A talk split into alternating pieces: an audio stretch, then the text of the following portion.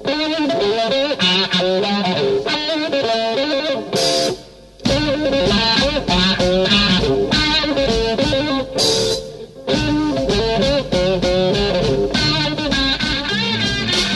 Washington, D.C., this is On the Ground. From the cold blooded killing of a young black man in Georgia to imperialist attacks by the U.S. around the world, the present is echoing the past. We speak to our geopolitical analyst, Professor Gerald Horne. Rather than solve the pandemic and spend money on strengthening the public health infrastructure, the U.S. administration is trying to distract from its failures by these misadventures overseas. And we go to the streets of D.C. to hear those protesting with social distancing on May Day, International Workers' Day. They don't want to see the so called president of the United States telling low income workers in a meat packing facility to walk in and risk their lives just because they don't want to be inconvenienced. Instead, we need the resources going to make sure that people are taken care of. And if their workplaces are not safe, that they should not have to be there and they should not be trying to make a decision between feeding their families and risking their life. All that and much more coming up.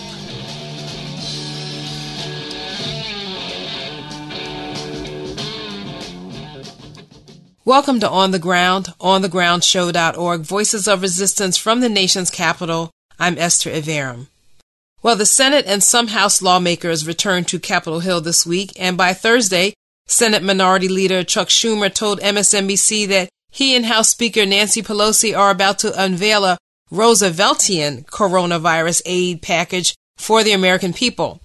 But since this is the same Democratic leadership that already agreed with Republicans for trillions for the biggest corporations while not guaranteeing universal health care or basic income or cancellation of rents and mortgages or saving our public postal system, let's just say progressives in the arena are skeptical that Democrats will fight for their base instead of for their donors. Representative Rashida Tlaib, Democrat of Michigan, told journalists Matt Taibbi and Katie Halper that the slow pace of congressional action does not appear to match the economic urgency facing millions of Americans. One thing I noticed is the lack of urgency. Like I came from the streets, like the ground up, like talking to residents saying, we need $15 minimum wage. We need this, Rashida. We need this. And, you know, do something about healthcare. And I get there and everybody's like, wait, and right. I'm like, what are we waiting for? I hope that we listen and understand that everything that has been broken, every single systems that folks have been on the halls of Congress, right there in, in the Capitol, saying, please do something about this, do something about this issue. All of them are now wondering, is this going to be the moment that people are finally awakened and they're going to react and do something about it?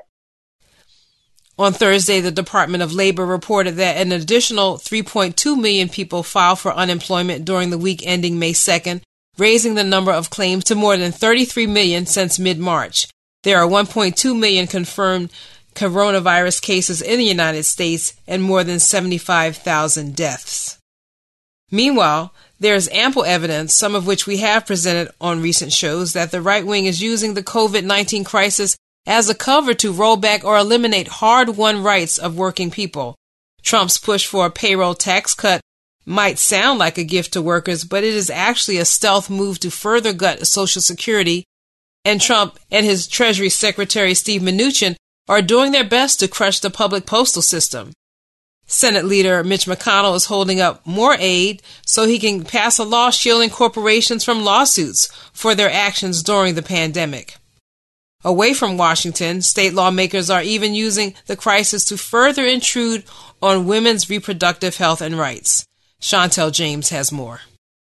The COVID 19 crisis has highlighted the need to stay vigilant while policymakers across the country seek to use it opportunistically to jeopardize reproductive health. Lawmakers in eight states have used the crisis to specifically attempt to ban abortion services. On Monday, Columbia Law School Human Rights Institute, Duke Law's International Human Rights Clinic, Columbia Law School Center for Gender and Sexuality Law, and Just Security collaborated to continue their web series with the online panel The Deployment of COVID 19 to undermine sexual and reproductive health.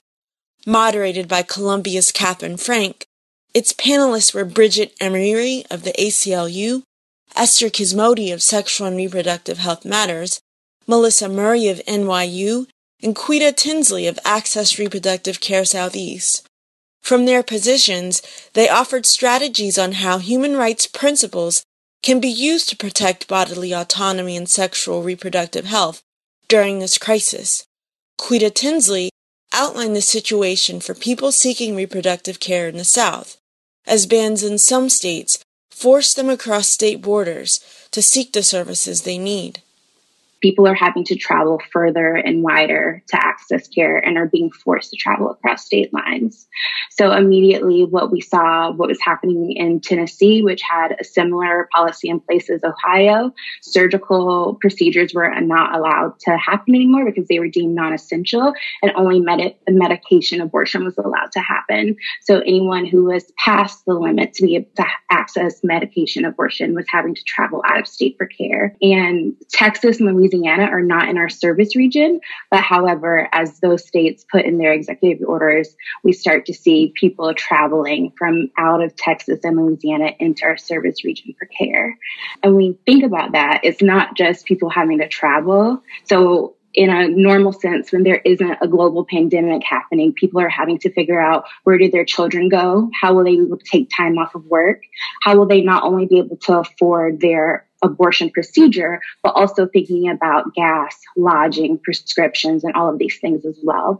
And during a global pandemic, all of these things become even more complicated for people. So if your childcare facility is closed because of COVID, really where do your children go? Um, if states are starting to close their borders to prevent the spread of COVID, where you can you even access care outside of your home state, which is definitely something that we saw happening in Tennessee, um, with the neighboring state of Kentucky starting to have a stronger approach to combating COVID.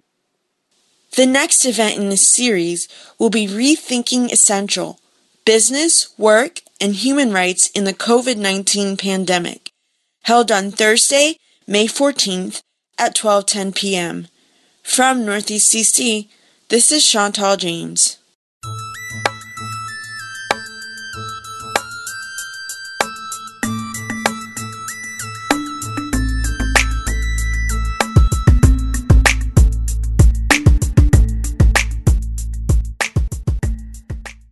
In law and the courts, the Justice Department dropped all charges against Trump's former national security advisor, Mike Flynn.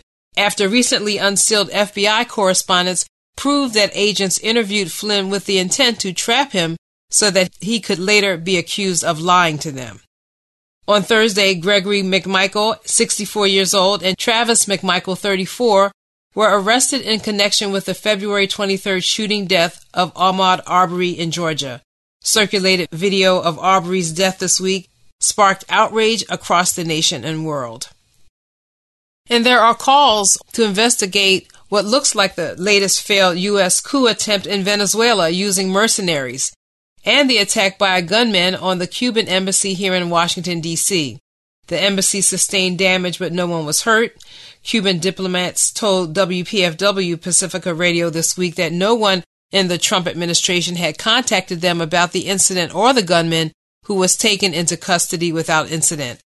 More on Venezuela, the killing of Ahmaud Arbery, and more with historian Gerald Horne later in the show.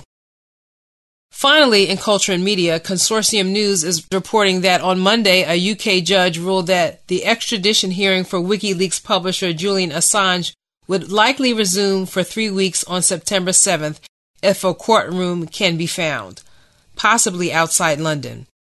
Outside the courtroom, a small group of protesters, including Assange's father, John Shipton, gathered during the hearing, Police soon showed up to break up the gathering as a violation of lockdown orders, though the Assange supporters were standing separate from each other. Assange continues to be kept in pretrial detention with Judge Vanessa Baraitser adamantly refusing him bail despite the flimsy evidence against him, the highly political and controversial nature of the charges, and high degree of health risk he continues to face with conditions described by the UN as torture at the hands of his British jailers. and online users who are circulating a video featuring a whistleblower scientist are complaining that the video is being removed by social media sites. The video features Judy Mikovits, who was jailed and she says professionally ruined at the direction of Anthony Fauci, director of the National Institute of Allergy and Infectious Diseases, and Robert Redfield, director of the Centers for Disease Control and Prevention. In the video, Mikovits criticizes the current U.S. coronavirus strategy as a scheme to make billions selling an expensive vaccine in the U.S. and around the globe.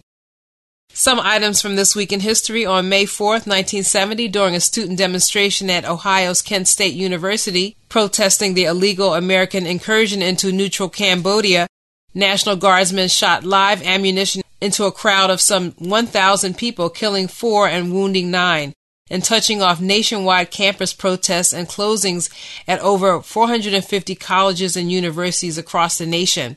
One of these protests occurred just 11 days later at Jackson State College, now University in Jackson, Mississippi, when Jackson police and Mississippi Highway patrol officers shot into a crowd of students, killing two and wounding 12. May 5th or Cinco de Mayo became a Mexican national holiday and now an international one because in 1862, a Mexican national army under Ignacio Zaragoza defeated a French invasion force three times its size at the Battle of Puebla. On May 2, 2014, in Odessa, Ukraine, 48 people were burned, beaten, or shot to death when neo fascist radical nationalists, including members of Right Sector and Svoboda parties, besieged and firebombed the Odessa Trade Union building, murdering many of those fortunate to escape the inferno. And there was another inferno, May 13, 1985. On that date, Philadelphia police, under Democratic Mayor Wilson Goode, in collaboration with Ronald Reagan's FBI, dropped a firebomb on the communal home and compound of Move, a back to nature, mainly black communal family in Philadelphia who had experienced continual surveillance, harassment, beatings, and arrests by Philadelphia police since its inception in the early 1970s. This racist mass murder of 11 people, including five children, resulted from the firebomb, as well as thousands of rounds of ammunition shot into the home, driving back some trying to escape the inferno. The fire was deliberately allowed to burn and quickly got out of control, reducing a block of 61 homes to smoldering rubble and leaving hundreds homeless.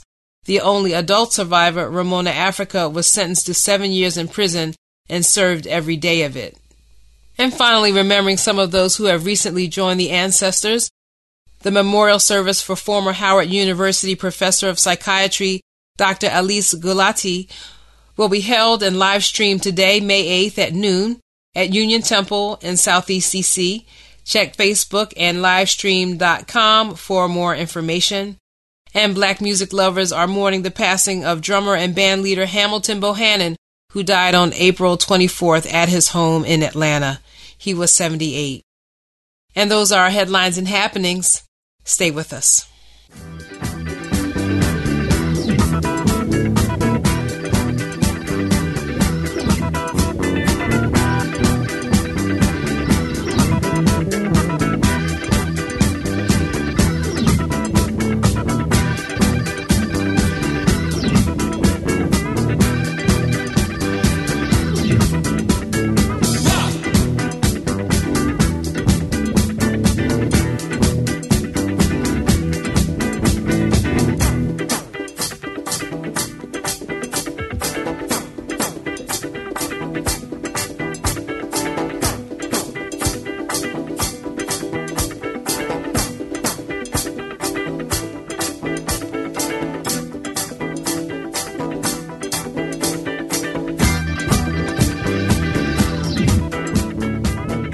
This is On the Ground, onthegroundshow.org, Voices of Resistance from the nation's capital. I'm Esther Iverem. And from what appears to be the cold blooded murder of a young black man in Georgia to imperialist attacks by the U.S. around the world, the present is echoing the past. Here to discuss more is On the Ground's geopolitical analyst, Professor Gerald Horne, the activist and prolific scholar of more than three dozen books, including the forthcoming the Dawning of the Apocalypse, The Roots of Slavery, White Supremacy, Settler Colonialism, and Capitalism in the Long 16th Century. Welcome back to the show, Gerald. Thank you. Well, late Thursday, Gregory McMichael, age 64, and his son Travis McMichael, age 34, were arrested in connection with the shooting death of Ahmaud Arbery. Circulated video this week of Arbery's shooting death in February and the fact that there have been no arrests since sparked outrage across the nation and world and protests in Georgia. So let's start there with Ahmaud Arbery. Well, the more things change, the more they remain the same. This Arbery killing in Brunswick, Georgia has echoes of the Trayvon Martin case some years ago in Florida, which gave rise to the Black Lives Matter movement. Arbery was out jogging and he was confronted by these two perpetrators. Recall that Trayvon Martin was walking back to his abode after going to a store and was confronted by George Zimmerman, who, in Zimmerman's mind, thought that Mr. Martin looked suspicious and then proceeded to slay him. Uh, it's interesting as well that, with regard to this theme of the more things change, the more re- they remain the same, you have this recent uh, Bay of Piglets invasion of Venezuela by these U.S. mercenaries, some of whom had connections to the Trump administration Interestingly enough, it reflects the Bay of Pigs failed invasion of 1961 in Cuba, also involving U.S. mercenaries, also launched from South Florida. Certainly, I would expect the House Foreign Affairs Committee in 2020 to do what was not done in 1961, which is a thorough investigation of this crime. And I would hope and imagine that this case would be taken before the United Nations Security Council. Likewise, with regard to the theme of the more things change, the more they remain the same, in the current issue of Foreign Affairs magazine, which is the elite publication put out by the Council on Foreign Relations of Manhattan, there's an open cry for the regime change in Iran. They suggest that U.S. intelligence aid go to Iranian unions and student groups and opposition press in order to stir up protests. And I would hope and imagine that if protests erupt in Iran in the next few months, that our progressive movement does not fall for this latest trick, which, of course, is one of the many tricks in the bag of U.S. imperialism. But I think that the main example of the more things change, the more they remain the same, with regard to this new Cold War that's erupting with regard to China keep in mind that the old Cold War focused on Moscow. This one focuses on Beijing. But I'm afraid to say that rather than solve the pandemic and spend money on strengthening the public health infrastructure, the U.S. administration is trying to distract from its failures by these misadventures overseas. The problem, of course, is that the United States uh, borrows billions, if not trillions, uh, from the People's Bank of China in Beijing. The problem is that the United States is dependent upon PPE, personal protective equipment, so necessary to confront this pandemic because of its production in China. And there's a real danger that if this new Cold War deepens even further, it will worsen the possibility of successfully confronting this pandemic in the United States of America. Now, I should also mention that there's another echo of the past with regard to this issue concerning China the International Monetary Fund is suggesting that China will have slow growth this year, 1.2%, but it will skyrocket next year, 2021, to 9.2%. At the same time, the IMF does not see such a positive horizon for the United States. Now, recall that in the 14th century, the plague in Europe weakened the foundations of feudalism and gave rise to this new system we are now coping with called capitalism.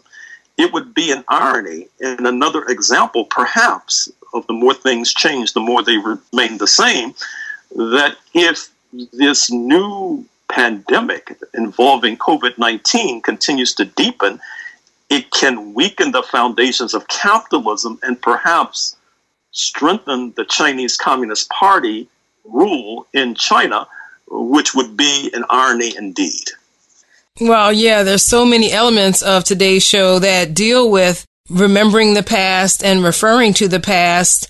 Another contributor to the show, John Jeter, reminded us on Facebook that Ahmaud Arbery was killed 130 miles from where a barbaric lynching occurred in 1918 of Mary Turner, who was set on fire. She was murdered. Her unborn child was cut from her and stomped to death. And uh, we have a, a new contributor. I'm very grateful, Thomas O'Rourke, you know, contributing some history items to us uh, starting today. And of course, Nikole Hannah-Jones won the Pulitzer this week for the 1619 Project at the New York Times. And the project, noteworthy as it is, has caused a lot of controversy and backlash. And the virulent reaction to her winning the award, which has echoed the same type of really nasty reaction from the right wing and many historians since the project uh, premiered from people who don't want to hear a true telling of American history. So things changing and remaining the same. Well, you are correct. Uh, Nikole Hannah-Jones won a Pulitzer for her essay that introduced the 1619 Project, wherein she slaughtered more than one sacred cow by calling into question the Immaculate Conception theory of the founding of the United States of America in 1776. Instead, she echoes the emerging thesis that this country was founded as a revolt against British abolitionism, which was rising in the 1770s. The more things change, the more they remain the same, because recall that the late Lerone Bennett, the Ebony magazine editor and author of a book that revised the heroic vision of the sainted Abraham Lincoln, was likewise trashed and disparaged because of that book. As a matter of fact, you can go to YouTube and see him being flayed by a panel of mainstream historians. And even worse, just this week in the Washington Post, the bow-tied popinjay George Will, the conservative whose idiotic ideas have led this country to the brink of catastrophe, he weighed in on the 1619 Project, although I'm not sure how much he really knows about the founding of the United States of America, not to mention 18th century British history. And I think that what this points up is the fact that number one, there are sacred cows in this so called marketplace of ideas. And number two, particularly if you're a black person, you're not supposed to challenge these mainstream theses that obviously have gaping holes in them. Right, and I guess that brings us full circle back to the case of Ahmaud Arbery, shot to death by two men on February 23rd, and those men were only arrested and charged on Thursday, May 7th, in his apparent murder. Today, May 8th, Ahmaud Arbery would have turned 26 years old. He was born on May 8th on Mother's Day, his family says. There are actions around the country in honor of him starting today through May 18th. There's a website called I Run with Maud, M A U D, I Run with Maud. I guess that was his nickname for Ahmaud. And you can sign up there to do a symbolic run in support of him and his family. There's also going to be a town hall, virtual town hall tonight, May 8th, uh, sponsored by the National Action Network. And I think there's information about that on all your social media platforms as well. And of course, we will do our best to keep you up to date on the developments in all these stories and news items that we've discussed. I've been speaking with our geopolitical analyst, Professor Gerald Horne. And as always, thank you for joining me today, Gerald. Thank you.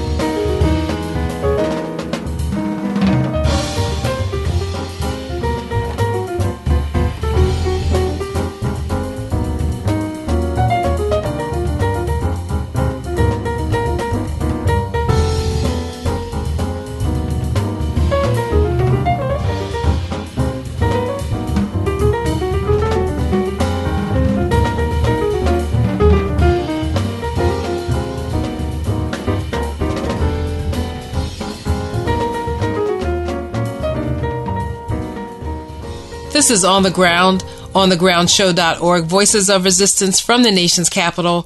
I'm Esther Iverem. Well, on the one hand, this year's May Day, International Workers' Day, was historic, occurring in the midst of a pandemic when millions of workers have lost their jobs and many workers deemed essential were planning to walk off the job or stage a work protest about the lack of protective equipment, lack of hazard pay, and in most cases, no paid family leave or sick leave. In DC, climate and other social justice advocates chalked the street in front of the posh DC home of the richest man in the world, Amazon CEO Jeff Bezos, who was asked in a letter this week by nine senators, including Bernie Sanders and Elizabeth Warren, why Amazon fired four workers after they raised health and safety concerns. He is also being called to testify before Congress about allegations that Amazon uses data from its own third party sellers to create competing products.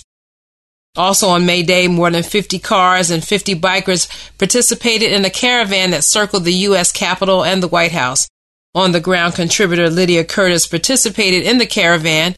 Here are sounds and voices from the May Day shutdown, DC, climate strike action, the main speaker on the Zoom call that participants could hear in their cars or on their bikes or on the streets was Liz Butler, an organizer for Shutdown DC. Others who spoke up were organizers Kathleen Brophy, Hope Nayer, and participants Patrick and Serge Costin.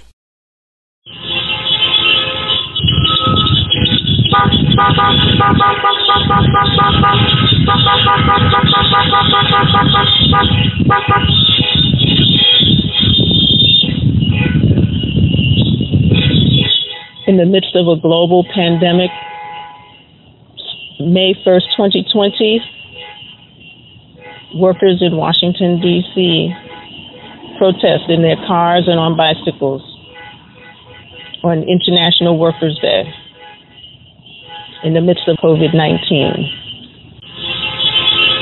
The most important thing is that we've been seeing a lot of people making calls to open the government. This is not one of those calls. This is a call to protect people, to protect their health and their well being, and make sure that the resources um, are going directly to people, that they are actually going to bail out people and make sure that they're protected in this moment. That means protective equipment for our frontline responders. That means making sure that people have access to medical tests, but that also means making sure that the millions of people who are newly unemployed, that that's where the resources are going. How are we taking care of families? How are we making sure that they have their resources? How do we make sure we're not bailing out the fossil fuel industry that's worth billions of dollars, but instead making sure that today on May Day, that people have the resources to pay their rent, or their mortgage. And frankly, there shouldn't be any rent or mortgage right now if there are not resources for people. Like that is where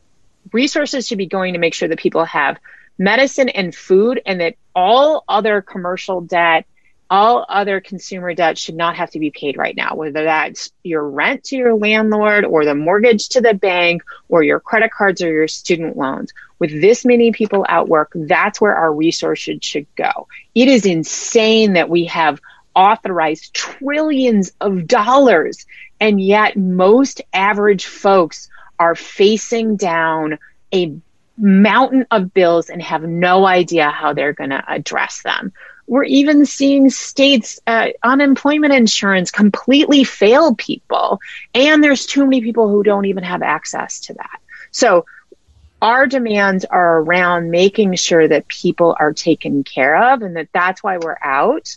And that we need to make sure that we send a strong message that for most folks this is where they want to see intervention. They don't want to see the so called president of the United States telling low income workers in a meat packing facility to walk in and risk their lives just because they don't want to be inconvenienced. Instead, we need the resources going to make sure that people are taken care of. And if their workplaces are not are not safe that they should not have to be there. And they should not be trying to make a decision between feeding their families and risking their life or risking the lives in their community.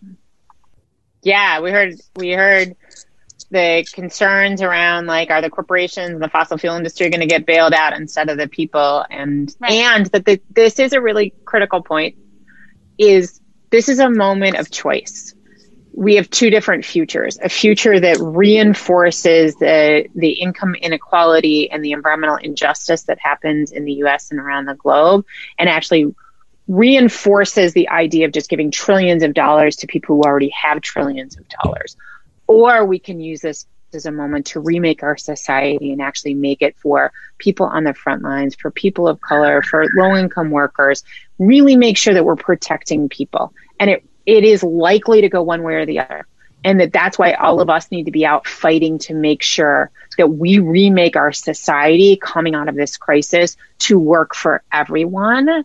And that that does not mean concentrating resources and power in a small number of incredibly privileged folks who aren't risking anything of their lives right now.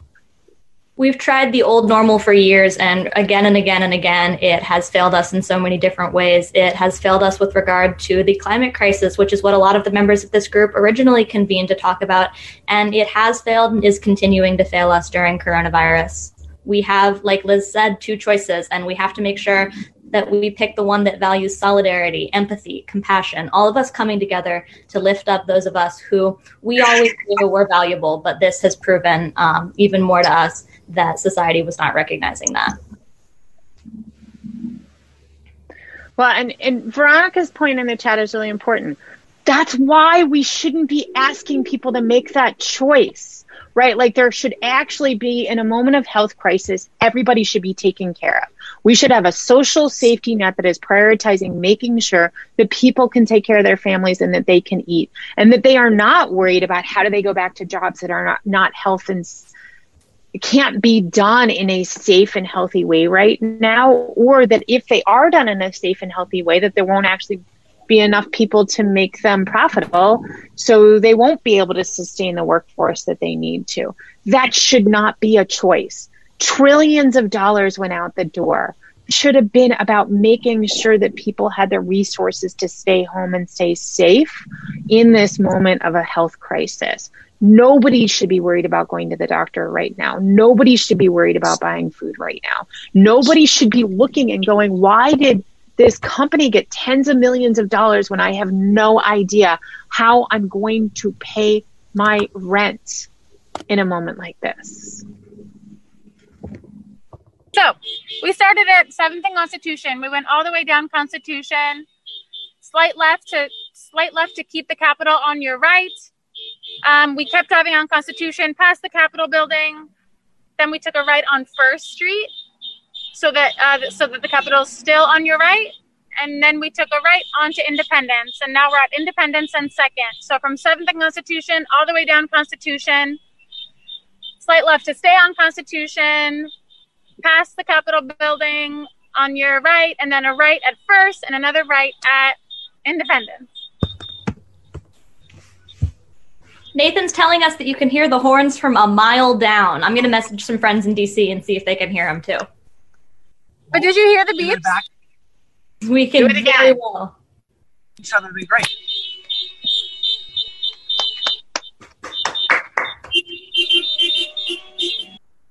Nathan says it's a lovely symphony of horns. Nathan is absolutely correct. Looks like we have a ton of people who are all really inspired by this idea of the people's bail- bailout and coming together for May Day. Yeah, I think we have. A, I think we have anywhere from 30 to 50 cars. Yeah, 50 cars. Uh, about 50 cars. Um, and couldn't tell you about the bikes. Uh, Bill says there are 50 bikes. And there are 50 bikes. 50 bikes? Oh my goodness. Okay, we're just at Independence and 14. Oh, now the tr- oh, this is an interesting dynamic. Yep, it's gonna be a thing. We also have the truckers that are beeping now on Constitution. So if anybody was like trying to hang out downtown, like, you know, enjoy the beautiful day, not so sure. Oh, wow. Check out those trucks. I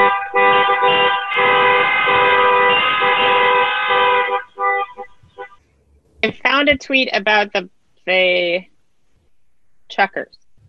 It says trucker truck owners and operators protest on Constitution Avenue in Washington D.C. Um, in protest of low freight rates. That's what the trucks are there for. Yeah. Wow. I that's the first footage I've seen of the trucks. That's a lot of them. Stop broker gouging, one of their flags says. Um, Patrick says we're gonna drive right through them because that's good. what he wants. We're passing the White House. Boo.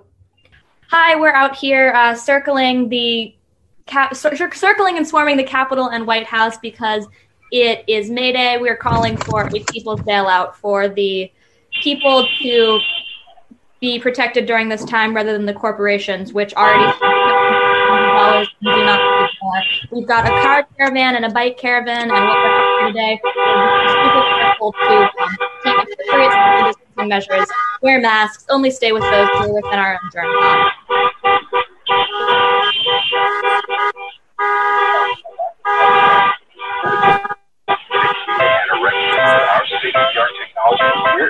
We're sharing the love with our horns to let everyone uh, in there in the Capitol and the White House know what we're up to today.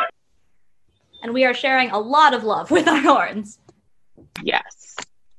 Um, and I think the thing about today is even in the middle of a pandemic, today is International Workers' Day. May Day is the day that we literally talk about workers who this year are facing an absolute health crisis and a crisis to take care of their families. Yet we just sent trillions of dollars to corporations worth billions of dollars.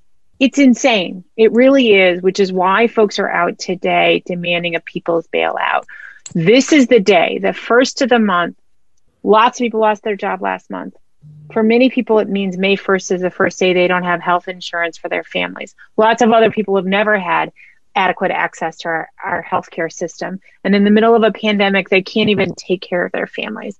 And then they're being told that they should go to work in unsafe workplaces.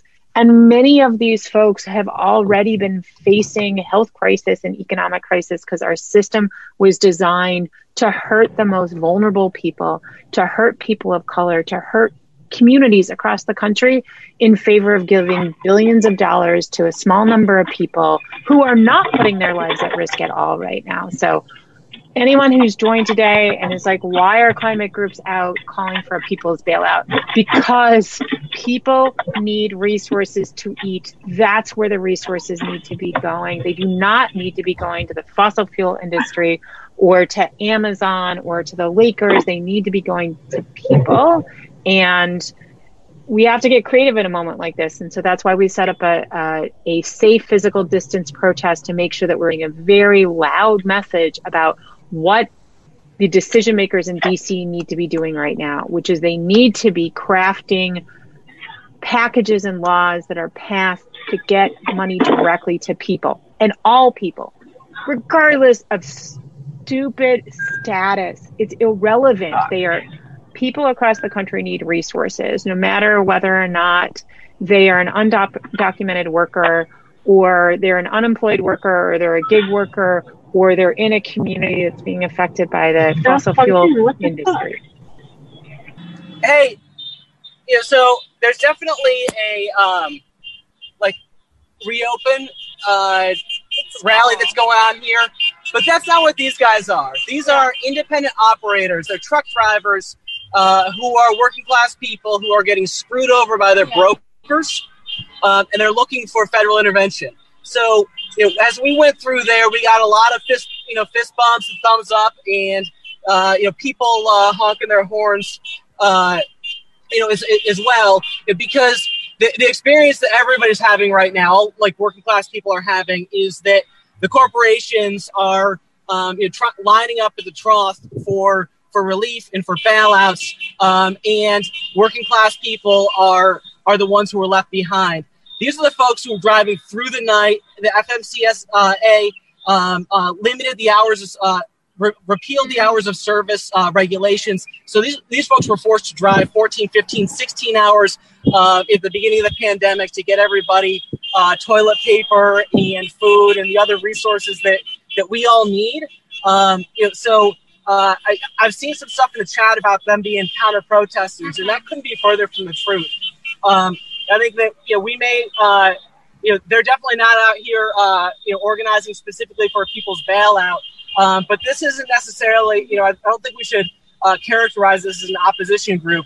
They've got a very specific and, and, and very real uh, you know gripe with the way that the brokers are treating you know uh, owner operators and small uh, small truckers. Yeah, I think that the, I think I think the reopen sign, the reopen the government sign that we saw, like was totally not affiliated, and that was that's a very small contingent of people. And the truckers uh, have their own protest going on, and it's about a very specific, very important set of issues for them. So we're in solidarity. Um, if anyone who's there wants to say something in the chat about why you're out, if you can do that in a safe way, I know you're all driving and trying to be safe at the same time. Um, anyone who wants to share why they're out here today, what this means to them, what a people's bailout means to them. Um, I'm happy to read that out so other people in the cars in the caravan can hear that.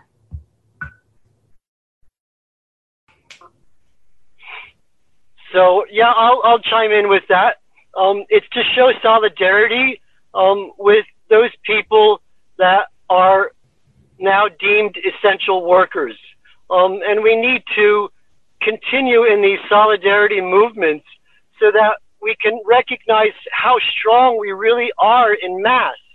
Um, and that's, I think, the most critical part to this. I think too many of us don't think that we're as str- don't realize that we're as strong as we really are, and need to keep coming together and breaking the divides, even to those people that that are that are there along the White House that are that are there for for other reasons um, other than our own, um, which are kind of opposite to us, but they're, they're not, not, really opposite. They, yeah. they have, it's just a matter of conversation and communicating, not to call people idiots and, and so on and so forth and, and to argue with them, but to just kind of talk like normal human beings to each other and realize that's the only way that we're going to finally come together in this crisis at this point, because this crisis is only a continuation of the climate crisis itself, which in effect has to has to help all of us come together and realize that business as usual is what's killing us. This is thank a clear so message much. for that. Yeah, thank you. Thank you so much. COVID 19 has shut the world down, but still we come together and stand for workers' rights everywhere, especially healthcare workers and restaurant workers and grocery workers and taxi drivers and Uber drivers who are on the front lines, transportation workers, food workers, farm workers who stand up for you and say justice must be done for you.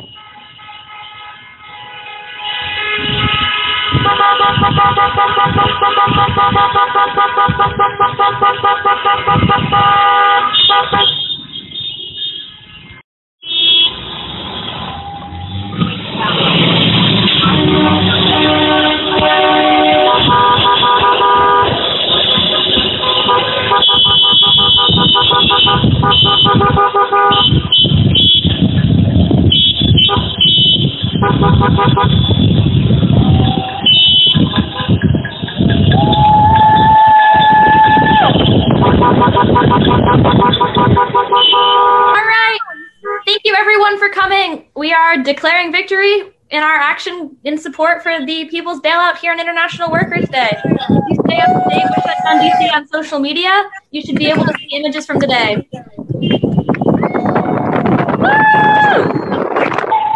The people's bailout, May Day 2020, amidst the COVID global pandemic. Workers of the world unite. This is Lydia Curtis for On the Ground. You just heard voices of those participating in a May Day protest caravan of 50 cars and 50 bikes on May Day, International Workers' Day, sponsored by Shutdown DC Climate Strike. Here, participants circled the U.S. Capitol and the White House, and they spoke on a Zoom call that everyone could hear in their cars, on their bikes, or Passers-by could also hear much of the broadcast.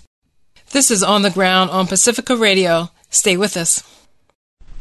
I got to talk. I got to tell what I feel. I got to talk about my life as I see it. Biggie.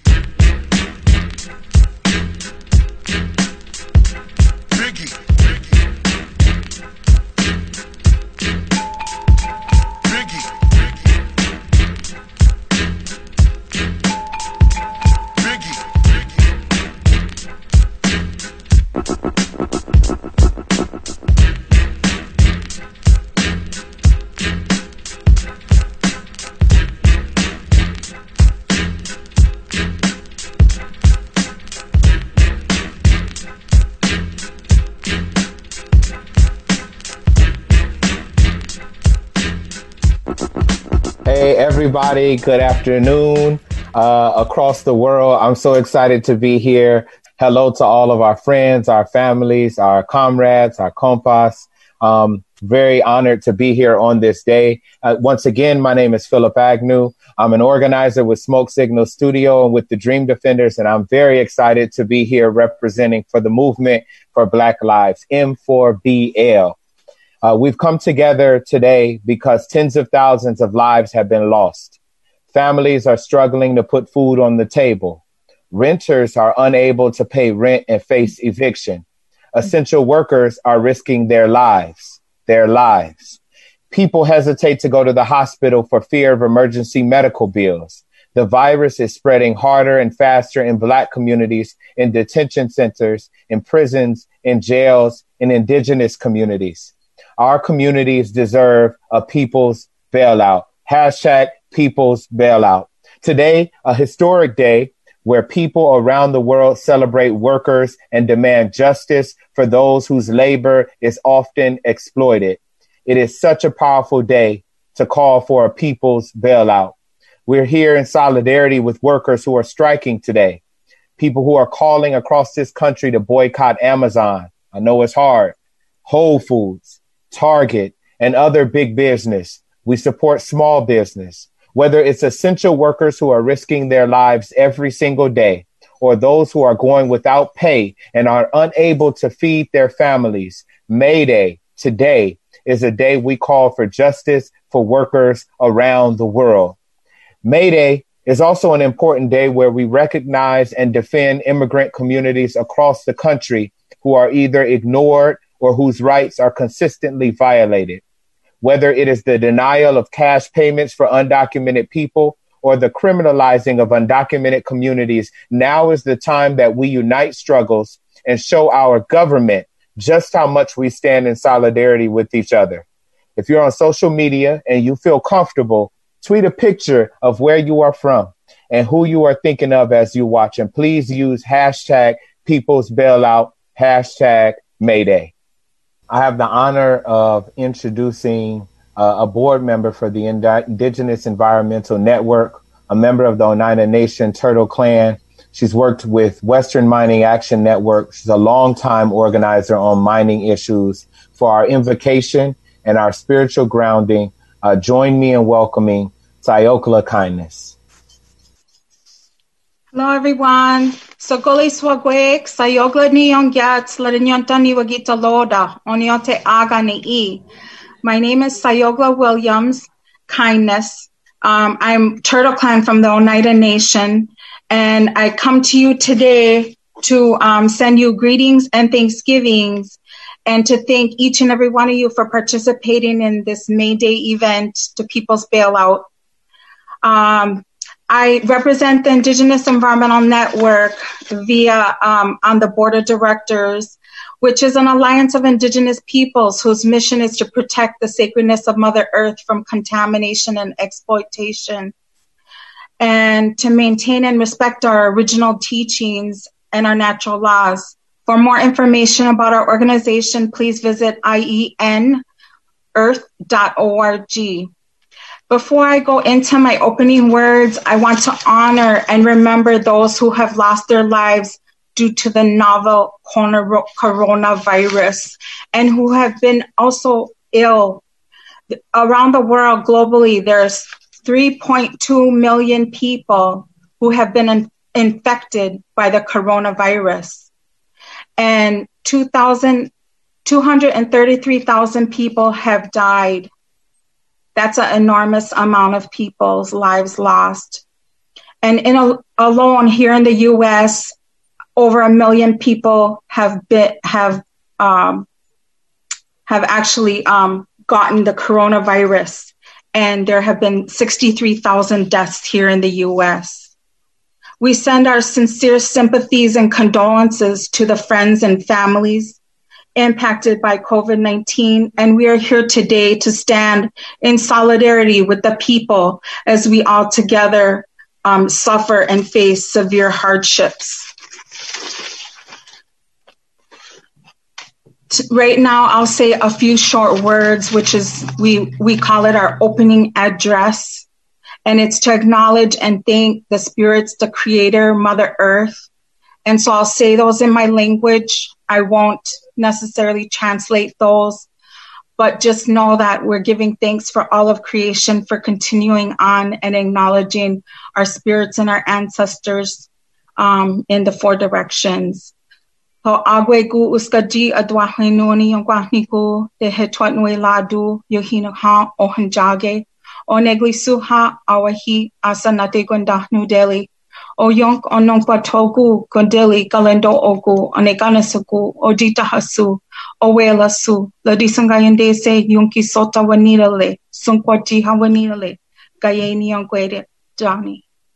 So be it our minds. And as we move forward in this discussion, I'd like to take a moment to just mention specific groups that are disproportionately impacted by the COVID 19, including the sick, the unemployed, the poor, the homeless, the veterans, the hungry, the people of color, the frontline workers, especially the undocumented workers, the food workers who most likely won't get the $1,200 stimulus package who um, may not qualify for unemployment benefits and who still lack adequate protective gear in the work that they do. To the policemen, the firemen, the first responders, the worldwide refugee um, population is at 65.6 million. People who've been forcibly displaced, violence, prisons, human rights violations, um, prisoners who face overcrowding facilities, um, inadequate health care, the LGBTQ2I and two spirited questioning community, the elders in the care homes, and the 574 federally recognized tribes in the US who have yet to receive the $8 billion in COVID 19 stimulus money that was issued under the CARES Act on April 27th, over one month ago. These delays are costing the lives of Native Americans, Indigenous people who are disproportionately impacted by COVID 19 economically and via because of chronic lack of essential resources in their communities, the healthcare, and a lack of running water um, is impacting the Dene people, the Navajo Nation, um, severely down in um, Arizona and New Mexico. And we wanted to mention them here today because they have the most cases of the coronavirus. And so this people's bailout um, is about moving forward in a new way, in a different way that puts the people first. And so I'm honored to be a part of this event. And I thank you for honoring the Indigenous people, um, including us at the forefront of this movement, because we are holding it down on the front lines and we are. Di- we are impacted as well in our communities up in Canada, which is the farthest most territory to the north, is called Nunavut. Mm. And it's almost 100% indigenous. They had their first case of coronavirus. Hmm. Um, and to to think about those communities above the tree line that don't have running water or portable water in this crisis who face shortages in housing. They have to fly in their health care uh, workers to their communities, um, and they show up maybe once a month. Um, it, it, it, to, to know that the coronavirus is now reaching them, it's heartbreaking and heart wrenching. And so I call on the leaders and our, and I'm thankful to our, our tribal leaders who are fighting to get that um, COVID-19 monies um, out to the out to all the nations. Yeah. We're calling on for the just economy and the green transition. The solutions lie with the people, and we right. can have a different way of moving forward. You just heard Phillip Agnew and Sayokla Kindness, two organizers participating in the National People's Bailout virtual program on May 1st, International Workers' Day, and they were connected with the DC local activists for that bailout action. And that will do it for today's show. This episode of On the Ground, onthegroundshow.org, Voices of Resistance from the nation's capital Special thanks to Chantel James, Lydia Curtis, Thomas O'Rourke, and Gerald Horne. You can contact us, work with us, support us, and listen to all of our current and past shows on the website we maintain, onthegroundshow.org. If you like the show, let us know by liking us on Facebook or Twitter under On the Ground Show. And check out our new podcast on Apple, Android, and many other formats it's on the ground with Esther Iverem, and the with is just the letter W. So on the ground, W, Esther Iverem. And it has a picket sign with green lettering that says on the ground. So you can subscribe and, you know, give us like those five stars, a nice review. The music we played this hour included Bohannon Foot Stomping Music, Robert Glasper, Jelly's Da Beena, and DJ Premier, Kick in the Door, a remix of the Notorious B.I.G. I'm Esther Iverem. Until next time, take good care and keep raising your voice. Fight the power.